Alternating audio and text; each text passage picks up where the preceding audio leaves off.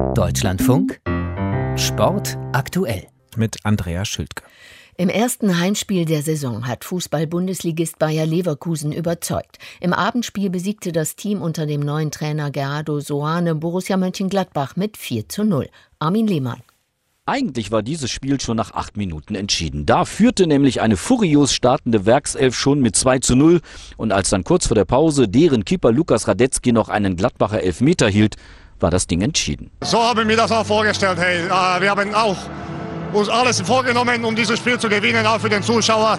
Wir müssen eine Einheit sein, aus, äh, sowohl auf dem Platz als auch aus den Tribünen auch. Und heute hat man gespürt, dass äh, einfach ganz Leverkusen hinter uns stand. 15.105 Leverkusener Fans waren natürlich begeistert. Vier Tore, Spektakel auf dem Platz, während die Gladbacher schlecht anfingen, dann durchaus bemüht waren. Aber unterm Strich war die Borussia defensiv zu anfällig und offensiv zu umständlich.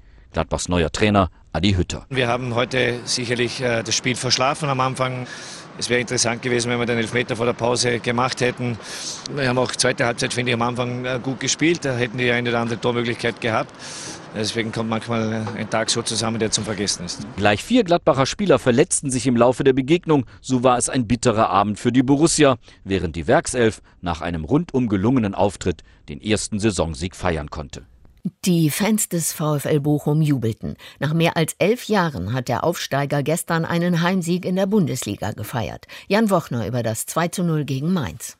Oh, wie ist das schön, schallte es nach Abpfiff durchs Bochumer Ruhrstadion. Der VfL Bochum begeisterte seine Fans beim ersten Heimspiel in der Bundesliga nach elf langen Jahren. Der Treffer zum 1 zu 0 von Gerrit Holtmann war allein schon das Eintrittsgeld wert. Holtmann dribbelte sich an fünf zu zaghaft verteidigenden Mainzern Mitte der ersten Hälfte vorbei und tunnelte dann Mainz-Keeper Zentner ein Traumtor. Bochums Neuzugang Sebastian Polter per Kopf sorgte für das 2 zu 0 nach knapp einer Stunde. Erst danach spielte Mainz besser und druckvoller gegen aufopferungsvoll kämpfende Bochumer, sprangen aber kaum klare Torchancen heraus. Bochum war am Ende der verdiente Sieger. Heute Nachmittag empfängt die TSG Hoffenheim Union Berlin, der FC Bayern den ersten FC Köln. In der zweiten Liga hat der Hamburger SV Darmstadt zu Gast, Sandhausen spielt in Aue und Nürnberg in Ingolstadt. Alle Welt blickt nach Afghanistan. Nach der Machtübernahme der Taliban ist die Sorge groß, vor allem um die Menschen, die sich für gesellschaftliche Veränderungen eingesetzt haben. Dazu gehören auch die Fußballerinnen des afghanischen Nationalteams. Denn Fußball war dort weit mehr als ein Spiel, sagte Jonas Bär-Hoffmann, Generalsekretär der internationalen Spielergewerkschaft FIFPro in der Sendung Sport am Samstag. Tatsache ist einfach, dass das Sporttreiben oder in diesem Fall das Fußballspielen selber letztlich Symbol des Widerstandes war. Ähm, und das ist auch so weit gegangen, dass die Nationalmannschaft eben nicht nur ein Ort war, wo sich Frauen getroffen haben, die gemeinsam Fußball spielen, sondern daraus eben auch eine gemeinsame Stärke und eine gemeinsame Vision zur Veränderung, zu der sie beitragen wollen, entwickelt haben. Viele von den Spielerinnen sind öffentliche Figuren geworden, die für diese Veränderung mit eingestanden haben, mit natürlich vielen anderen Personen im Land. Und somit sind sie ja, eben schon zu etwas ähm, erwachsen, was mehr ist als einfach nur eine Fußballmannschaft. Und damit hat natürlich jetzt in der aktuellen Situation sich auch ihr Risikoprofil deutlich erhöht. Die deutschen Eishockeyfrauen sind mit einem Sieg in die Weltmeisterschaft im kanadischen Calgary gestartet. Die Auswahl von Trainer Thomas Schädler gewann ihr Auftaktspiel gestern Abend gegen die Außenseiterinnen aus Ungarn souverän mit 3 zu 0. Tennis-Olympiasieger Alexander Zverev steht im Endspiel des ATP-Turniers von Cincinnati.